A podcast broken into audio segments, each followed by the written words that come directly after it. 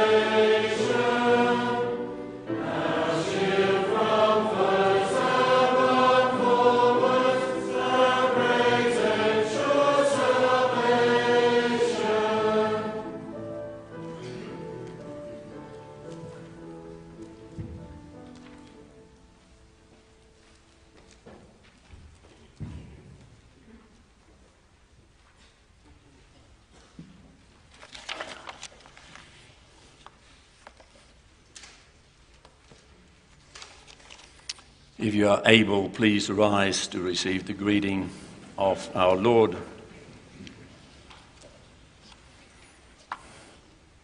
Let us confess our dependence on the Lord with the words of Psalm 124, verse 8. Our help is in the name of the Lord who made heaven and earth. And the Lord greets us with grace be unto us and peace from God the Father and from our Lord Jesus Christ. Amen. Congregation, let us respond to that greeting and sing together Psalm 98, verse 1. Psalm 98, verse 1.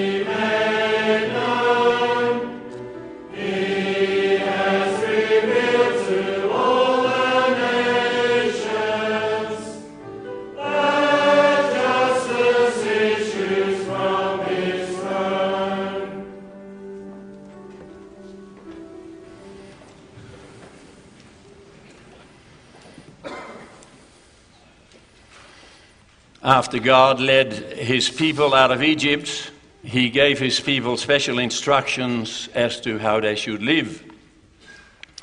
And God gives these same commandments, the same law to us today. So let us now listen to God's holy law as we find it in Exodus chapter 20. And in response, let us sing together Psalm 102, verse 11. Psalm 102, verse 11, after the reading of the law. And God spoke all these words, saying, I am the Lord your God who brought you out of the land of Egypt, out of the house of slavery. You shall have no other gods before me. You shall not make for yourself a carved image or any likeness of anything that is in heaven above, or that is in the earth beneath, or that is in the water under the earth. You shall not bow down to them or serve them, for I, the Lord your God, am a jealous God, visiting the iniquity of the fathers on the children to the third and fourth generations of those who hate me, but showing steadfast love to thousands of those who love me and keep my commandments. You shall not take the name of the Lord your God in vain, for the Lord will not hold him guiltless who takes his name in vain. Remember the Sabbath day to keep it holy. Six days you shall labor and do all your work, but the seventh day is a Sabbath to the Lord your God. On it you shall not do any work, you or your son or your daughter, your male servant or your female servant, or your livestock, or the sojourner who is within your gates. For in six days the Lord made heaven and earth, the sea and all that is in them and rested on the seventh day. Therefore, the Lord blessed the Sabbath day and made it holy. Honor your father and your mother, that your days may be long in the land that the Lord your God is giving you. You shall not murder. You shall not commit adultery. You shall not steal. You shall not be a false witness against your neighbor. You shall not covet your neighbor's house. You shall not covet your neighbor's wife, or his male servant, or his female servant, or his ox, or his donkey, or anything that is your neighbor's.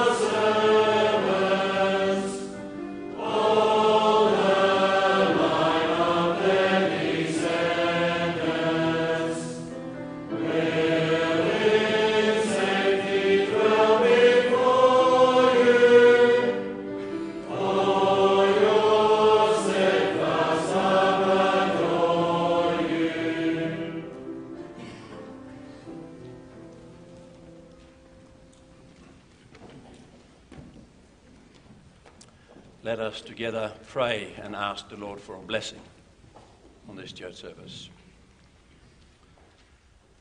Merciful God, Father in heaven, we praise you and worship you as our God, our Maker. How wonderful that we may be in church again this Sunday morning in total freedom that we can be in your presence again to worship you, to praise you with our songs, to bring our sacrifices, to open your word together, and to listen to what you have to say to us this morning. We thank you for the freedom we have. That also this morning we can meet with you in your house and meet with one another without any form of restrictions. While in other parts of the world there is political unrest, there is turmoil, a devastating, devastating earthquake in Morocco, persecution in some countries, which causes anxiety and fear and sometimes even death. We thank you, Lord, for your word which you have given to us, your word by which you wish to guide us, to instruct us, to admonish us, and also to comfort us. We have just listened, listened together to your holy law, your commandments by which you instruct us how we are to live before you. And we must confess also this morning that we have trampled upon all these commandments in the past week. We have ignored them, we have disobeyed them, and we have done things, and we have said things, and we have thought things which you, Lord, have expressly forbidden. Father, we plead we plead for forgiveness for all the sins which we have committed during the past week.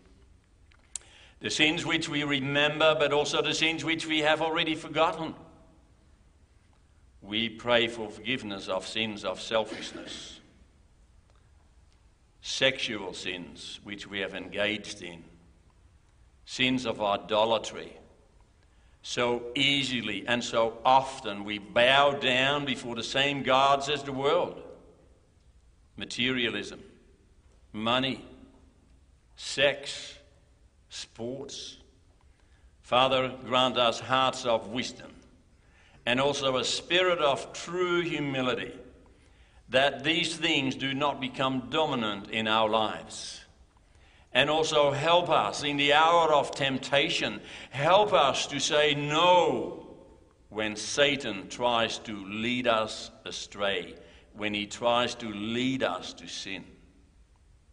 Father, make us strong and make us more and more readable letters of our Lord Jesus Christ, also to the people who live around us. Will you now bless us as we open your word together? Bless us in reading and listening, that indeed our worship may be acceptable in your eyes. That we, as your people, may be instructed this morning how we should live. That we are all edified, encouraged to new obedience. And above all, that you may be glorified by means of our worship. Hear us, Lord, as we pray this in the name of our Savior Jesus Christ. Amen. Then we turn to our Bibles and we read together two passages from Paul's letter to the second book of Corinthians, 2 Corinthians 1. First of all, verse 1 to 11, and then from the same book, 2 Corinthians chapter 4 verse 1 to 15. So, first of all, 2 Corinthians 1, verse 1 to 11.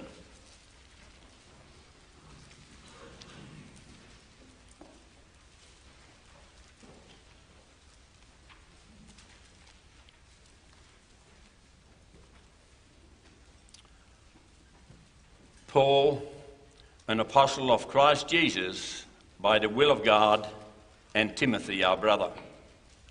To the church of God that is in Corinth, with all the saints who are in the whole of Achaia, grace to you and peace from God our Father and the Lord Jesus Christ. Blessed be the God and Father of our Lord Jesus Christ, the Father of mercies and God of all comfort, who comforts us in all our affliction so that we may be able to comfort those who are in any affliction with the comfort with which we ourselves are comforted by God. For as we share abundantly in Christ's sufferings, So through Christ we share abundantly in comfort too. If we are afflicted, it is for your comfort and salvation. And if we are comforted, it is for your comfort which you experience when you patiently endure the same sufferings that we suffer. Our hope for you is unshaken, for we know that as you share in our sufferings, you will also share in our comfort. For we do not want you to be unaware, brothers, of the affliction we experienced in Asia. For we were so utterly burdened beyond our strength that we despaired of life itself. Indeed, we felt that we had received the sentence of death. But that was to make us rely not on ourselves, but on God, who raised the dead. He delivered us from such a deadly peril, and He will deliver us. On Him we have set our hope that He will deliver us again. You also must help us by prayer, so that many will give thanks on our behalf for the blessing granted us through the prayers of many. Then we turn to the same book, chapter 4, and we read verse 1 to 15.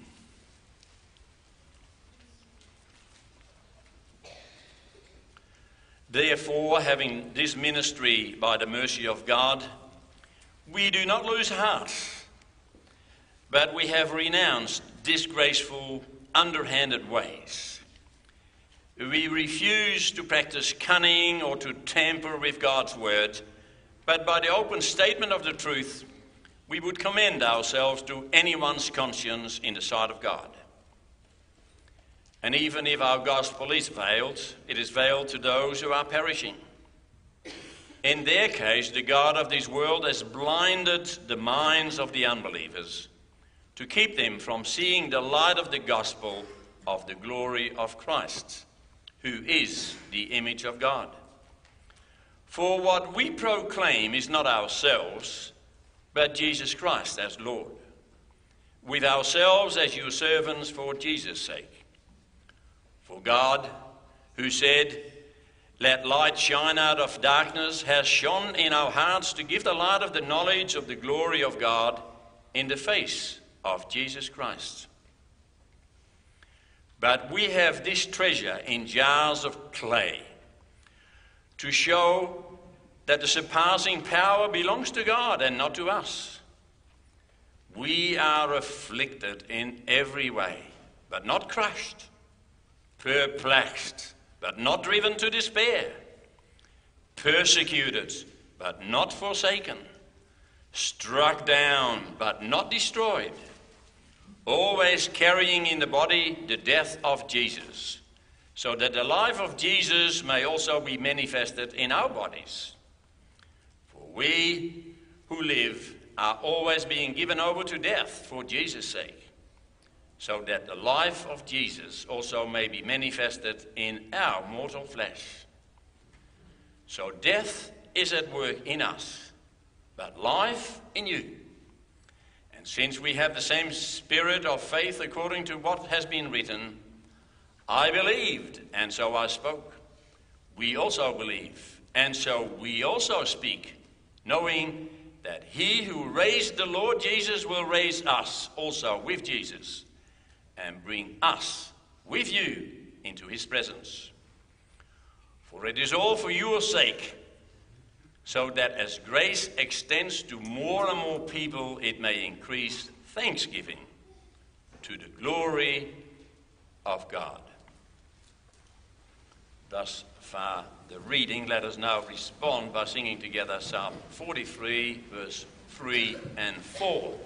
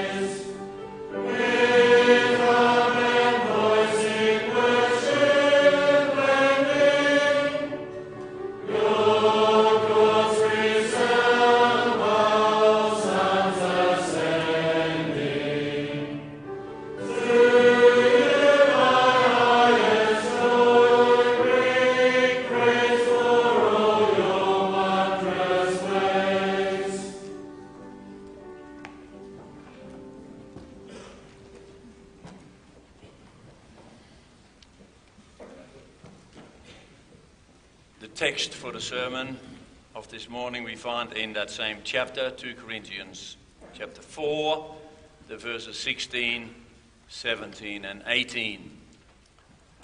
The three verses from 2 Corinthians 4, 16 to 18.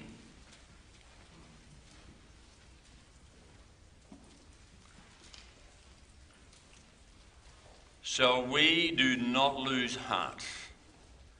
Though our outer self is wasting away, our inner self is being renewed day by day. For this light, momentary affliction is prepared for us an eternal weight of glory beyond all comparison. As we look not to the things that are seen, but to the things that are unseen. For the things that are seen are transient but the things that are unseen are eternal.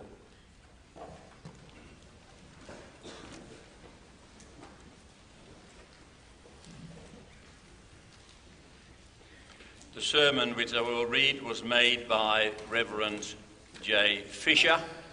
He is the emeritus minister of the Canadian Reformed Church in Langley, British Columbia. In response to the sermon, let us sing together from hymn 64, the verses 1 and 2. Hymn 64, verse 1 and 2, after the sermon.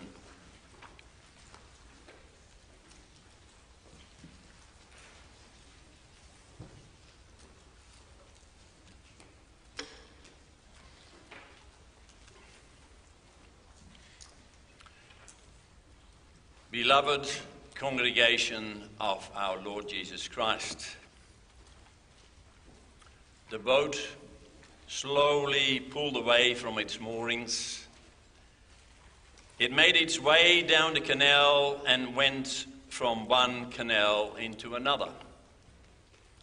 The waters were very quiet and it was smooth sailing. In time, it entered the main channel and there the water became a little more, little bit more choppy. Small waves were beating against the boat. All in all, no bother, just a little up and down and side to side movements. And then the boat headed into open waters. And that's when it became a different story. The wind picked up, the waves increased in size. They beat upon the boat one after the other. And the boat in turn was tossed up and down. There was even water going over and coming into the boat. The passengers hung on tight. It had become a really rocky ride. Now, brothers and sisters, in more ways than one, this is an analogy of life. Some of our days and years here on earth are spent in relatively quiet and tranquility. There is little fuss and little bother and a lot of smooth sailing. But in due course, other days come along that are more challenging, more trying, but still, as a whole, it's manageable. And then there are the real difficult days days when conflict, unemployment, lack of work, financial pressures, sorrow, loneliness, sickness, death in the family, and more, and they threaten to overturn the boat of our lives. Why are there times when life becomes so difficult that we are on the point of despair? We see no light at the end of the tunnel. We want to give up. We wish it was all over. The ability to keep going disappears. We are in danger of losing heart. Have you ever felt that way, brothers and sisters? Have you? And do you ever feel this way? If you did, or maybe currently do, you are not alone. Indeed, you are in very good company. The Apostle Paul had these thoughts too. Read what he says in 2 Corinthians 1, verse 8 and 9. We were so utterly burdened beyond our strength that we despaired of life itself. We felt we had received the sentence of death. Paul was down, utterly down, almost out, only not quite. For a little while later, he writes, We do not lose heart. And a little later, he says it again. So we do not lose heart. 2 Corinthians 4, verse 16. Interesting. Intriguing. And it immediately provokes the question what accounts for this change? How does he make a comeback and even turn things around? What is the secret? In part, beloved, the answer we find in the rest of verse 16, 17, and 18. There, Paul gives us a small peek into the kinds of things that keep him going, but not just going, there he lets us in on what enables him to rise above these hardships, to thrive, and even to triumph. And we can learn from that this morning. Why? We can learn lots from that. Hence, I preach to you never, ever lose heart. How? By looking closely at the following three aspects outer and the inner, the momentary and the eternal, and the seen and the unseen. Our scripture reading reveals that here the Apostle Paul is busy defending his apostolic office. In Corinth, as in so many other places, there was a group of false teachers who wanted to nullify Paul's ministry.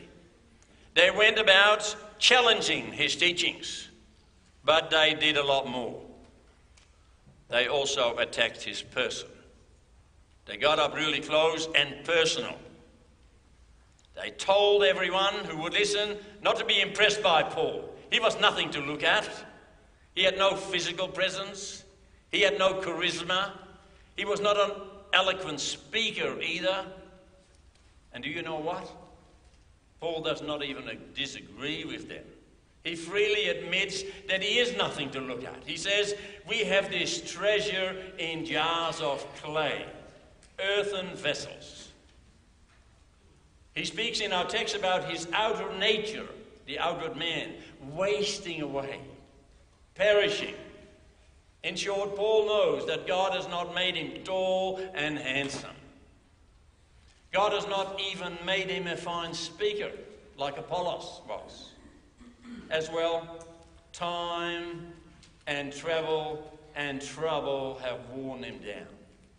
Outwardly, externally, physically, Paul is in a very poor shape. But does all of that lead him to despair? No, not at all. And why not? Well, here is reason number one.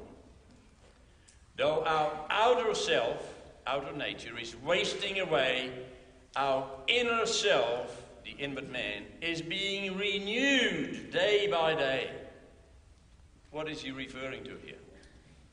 It is the difference between body and soul, or body and spirit. It is to the conflict between the old nature and the new nature. No, no, he is referring to the fact that a person who has two parts to his nature, an outer, visible, physical side, and an inner, a hidden, a spiritual side.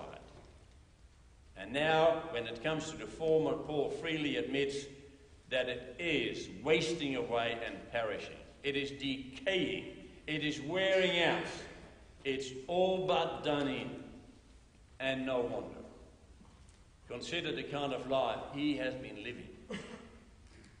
Read what he wrote earlier. We are afflicted in every way, perplexed, persecuted, struck down, carrying in the body the death of Jesus, being given over to death. Read what he writes in chapter 11, verse 24 and to 27. Let us read that together. Chapter 11, from verse 24, where we read what Paul endured. Chapter 11.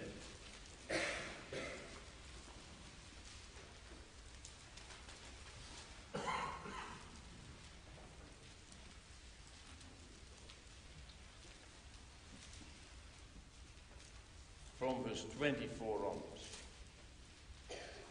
Five times I received at the hands of the Jews the forty lashes less one. Three times I was beaten with rods. Once I was stoned. Three times I was shipwrecked. A night and a day I was adrift at sea. On frequent journeys in danger from rivers, danger from robbers, dangers from my own people. Danger from Gentiles, danger in the city, danger in the wilderness, danger at sea, danger from false brothers, in toil and hardship, through many a sleepless night, in hunger and thirst, often without food, in cold and exposure. Isn't that a list and a half? What kind of shape would we be in after all this? No doubt we would look and feel like Paul did, maybe even worse. Nevertheless, that is not the end of the story, for there is more going on, much more. True, his body may be as good as down and almost out, but the same cannot be said of his spirit, the inward man. For look what is happening to it. It is being renewed day by day, we read. It is moving in a totally different direction. One is going down and the other is going up. The outer self is falling apart, the inner self is getting stronger and stronger. The latter is experiencing a mighty renewal. How is that possible? There is only one explanation, and it has to do with the Holy Spirit. His enemies may be working on the outside, but the Spirit is working on the inside. The Spirit is giving him new courage, new confidence, new strength, new hope.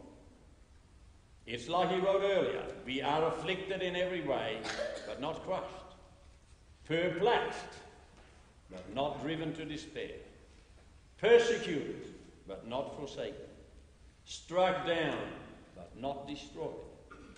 Yes, and because of all this, Paul can carry on with his ministry. His face may be wrinkled, his back may be bent, his legs may be weak, his hands may be twisted, his voice may be faint. Nevertheless, the Spirit is at work in him, making him stronger and stronger all the time. He is being better equipped all the time. His inner self is soaring. Now, all of that is great to read about, but it is also great as a reminder for all of us, brothers and sisters. For what Paul experiences is not isolated to him. No. What he writes about here applies to every child of God also to you, brothers and sisters, and to me. Of course, it can happen that as a child of God, the waves and billows of life beat us up so badly that, like Paul, our outer self is wasting away. It can even happen that our inner self also takes a beating and de- declines as well. However, the message of the gospel is that it need not to be that way. As a matter of fact, it shouldn't be that way. We too may experience what Paul did, namely outer decline. But at the same time, inner renewal can and should be ours as well. Yet, for that to happen, we need to be busy with what is called the spiritual disciplines What are they? They have to do with scripture reading, with prayer, with spiritual reflection and application. They have to do with daily dependence on Christ, on the Spirit, and on God the Father. If we are busy with God and we are busy with the things of God, our inner life will not shrink. It will flourish instead. It will bloom, blossom, and thrive. So there is no need to lose heart. God, through Paul, is showing you a better way. He is showing you the way of inner renewal. However, Paul is not finished. Notice that from the one contrast he moves on to the next. The first is about the outer and the inner. The second is now about affliction and glory, or about momentary affliction and eternal glory. Paul writes in verse 17, For this light momentary affliction is preparing for us an eternal weight of glory beyond all comparison. Now we may wonder about Paul's choice of words. Obviously, he's describing his present life here as a light momentary affliction.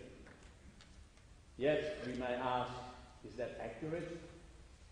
How can he call it light? And after reading what he writes in chapter 11, we would call it heavy, brutal, onerous.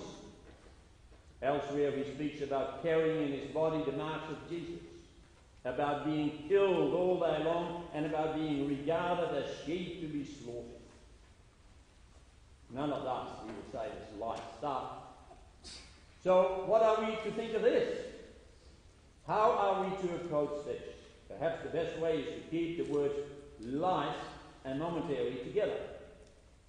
And what he is saying is that his troubles are truly of a light momentary nature when compared or contrasted with the eternity of glory. The point is that this life is really, really short. It doesn't matter whether you get to live 30, 50, 70, 90, or even 100 years, it is still short. What is our span of life compared to in Scripture? Can you guess, brothers and sisters? Can you guess what it is compared to? It's compared to grass, to lowly grass. The psalmist says about us, you and me, as for man, his days are like grass. He flourishes like a flower of the field, for the wind passes over it and it is gone. Psalm 103, verse 15. Moses writes that we are like grass that is renewed in the morning. In the morning it flourishes and is renewed, and in the evening it fades and withers. Psalm 90, verse 5. The Apostle Peter also says, All men are like grass. Grass that's us, you and me.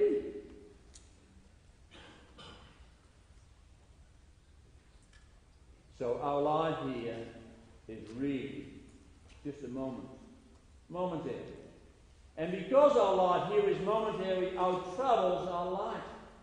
Oh, I know that it often doesn't feel like that. But, beloved, what you need to do is compare it to eternity, and better yet, to an eternity of glory and more even to an eternity of glory beyond all comparison. Perhaps the example of an old weighing scale will help. The kind with a bar on the top and a plate at each end. Now, on the one plate, you put all your troubles, all your heartaches, all your struggles, all the griefs, all the pains in this life. And on the other side, you put all the joys, the blessings, the promises, the gifts and the wonders of eternal life. And when you are finished, what do you think will happen? The scripture says that the weight of glory is so great that the scale will instantly slam down on the side of eternity. The troubles of today are absolutely no match for the happiness in store for us of eternity. Affliction here and now cannot compete with the weight of that glory. It really and truly is a case of no contest whatsoever. But just because it is a case of no contest, does that mean that there is no connection between the two? For Scripture reveals as well that affliction prepares us for glory. It makes us ready. It makes us yearn for what is to come. So, beloved, when troubles and afflictions threaten to swamp the boat of your life, remember. Remember to focus on eternity. And not just any eternity either. No, an eternity filled with Christ, with a new heaven and a new earth, with a new resurrected body, with a new city, with a new and everlasting life. So, brothers and sisters, do not lose heart. Thus far, we have looked at two good reasons not to, but there is a third one in our text, and we read that in verse 18. As we look not to the things that are seen, but to the things that are unseen. For the things that are seen are temporal, but the things that are unseen are eternal.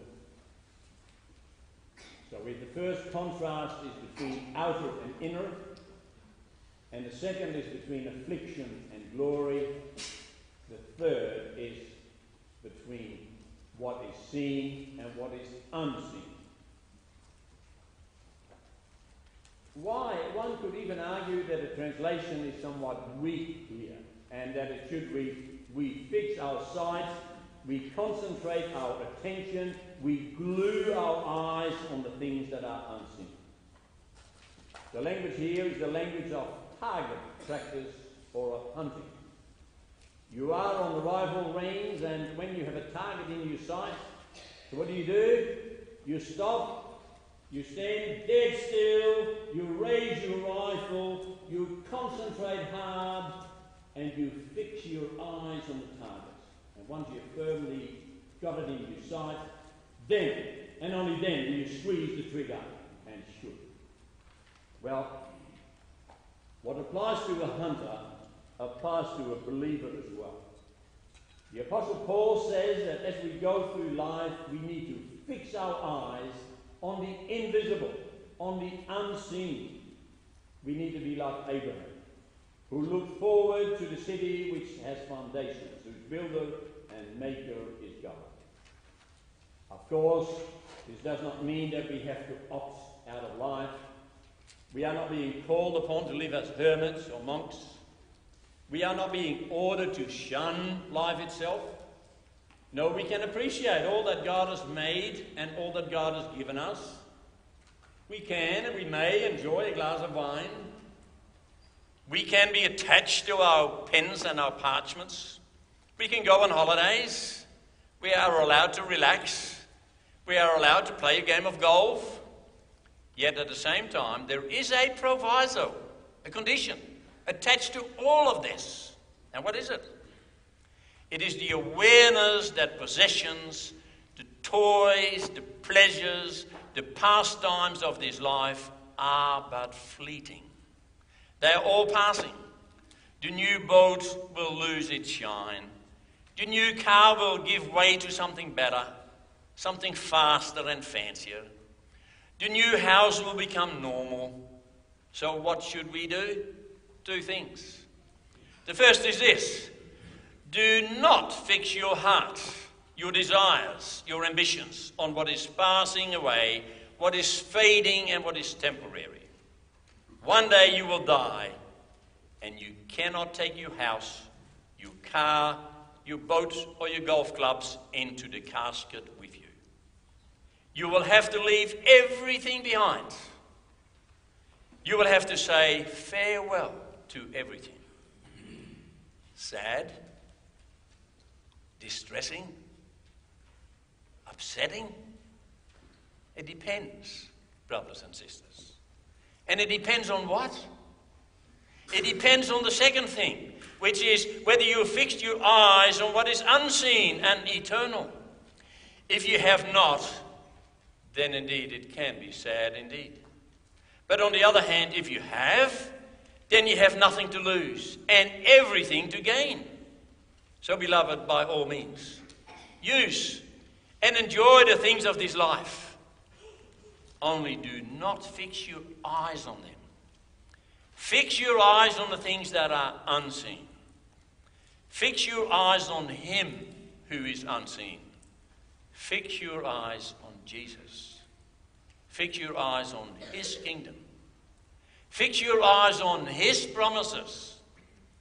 Indeed, if you do that, all the while praying for inner renewal, and if you look to what that eternal weight of glory, you will not lose heart.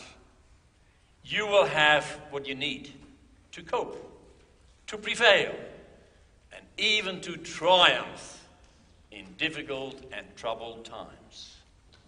Amen.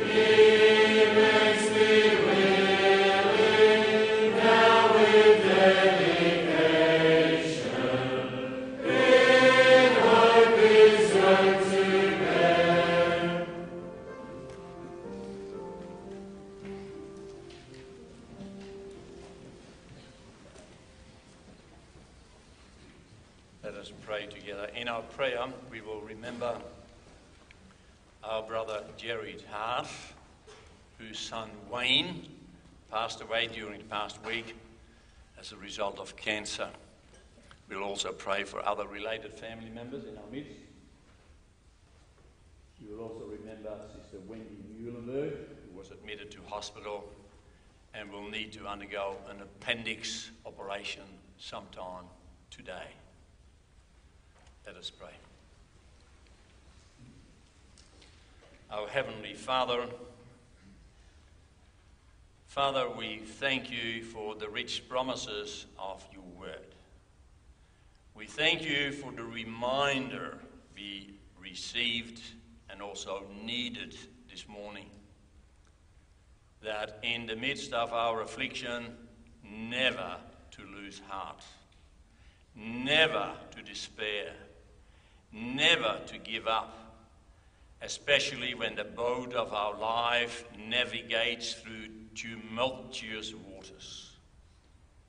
Also, in our midst, there are brothers and sisters who have indeed to contend with difficulties. They have to contend with afflictions. Brothers and sisters who are constantly in pain. Others who are under the care of the doctors. Those who suffer from depression or anxiety. We know from ourselves that so often and so easily we look at the here and now, and then indeed anxiety does take hold of us while we forget to look to you. Forget to look at the heavenly things which are unseen, which are eternal. Grant, Lord, that we indeed may rejoice in your goodness, may rejoice in your word, that we all may grow in love for you and for the service in your kingdom. We thank you for the riches which we have in our Lord Jesus Christ, forgiveness of sins, and indeed that future of an eternal life, a life without comparison. Grant us, Lord, that, that comfort which surpasses all understanding. Particular, this morning we pray for our brother Jerry Hart we pray for the Fred Dick family, the George Brink family. We know there are a lot of mixed feelings, a lot of mixed emotions as a result of the passing away of Wayne Hart. There are so many broken pieces, so many broken relationships too. Nevertheless, we pray, grant our brother Jerry, as well as the other family members, the comfort and peace, knowing that you, in your wisdom, you will, will provide comfort for all your children in every situation of life. Also, when a loved one has passed away. Father, grant that we all may draw comfort from your word knowing too that nothing escapes your divine attention. Grant that comfort also to some of our senior members in our midst who are grieving the loss of some very dear friends. There is an empty chair, there is an empty place. Grant us all to realize that we are but pilgrims, that we are sojourners on our way to a better place on our way to our eternal destination. We also pray for our sister Wendy Muhlenberg, who was admitted to hospital and who will undergo surgery sometime today. Will you bless the work of the doctors that indeed this operation may have the desired effect and outcome, and that our sister may soon return home and recover so she can take up her duties again in the midst of her family.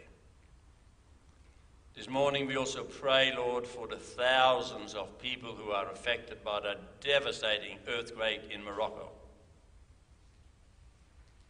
Thousands of people died, thousands being injured. Father, we pray, will you bless the relief efforts presently being undertaken by relatives and emergency workers digging through rubble trying to locate some of their loved ones. Above all, we pray that people all around the world may recognize although also this catastrophe as being footsteps of the return of our Lord Jesus Christ. Indeed, that many more in this world may turn in repentance to our Lord and Savior, Jesus Christ, and find their refuge in Him alone. Father, we pray, give us a blessed day today. And be it your will, will you bring us back here this afternoon so we may continue to drink from the spiritual blessings which you provide in your house?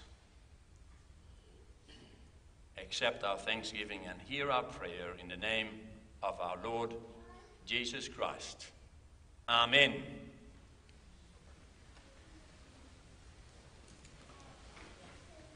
The collection today is this morning, that is, is for the work of the deacons. And in conclusion, we will sing from hymn 74 to verses 1, 2, 3, and 4. Hymn 74, verse 1, 2, 3, and 4.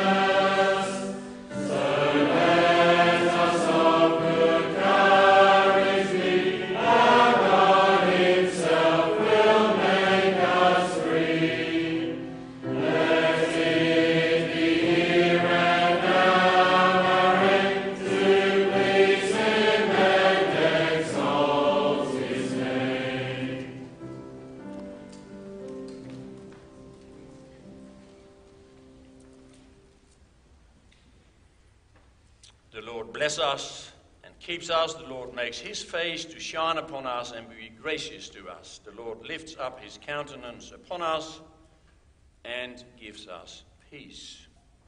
Amen.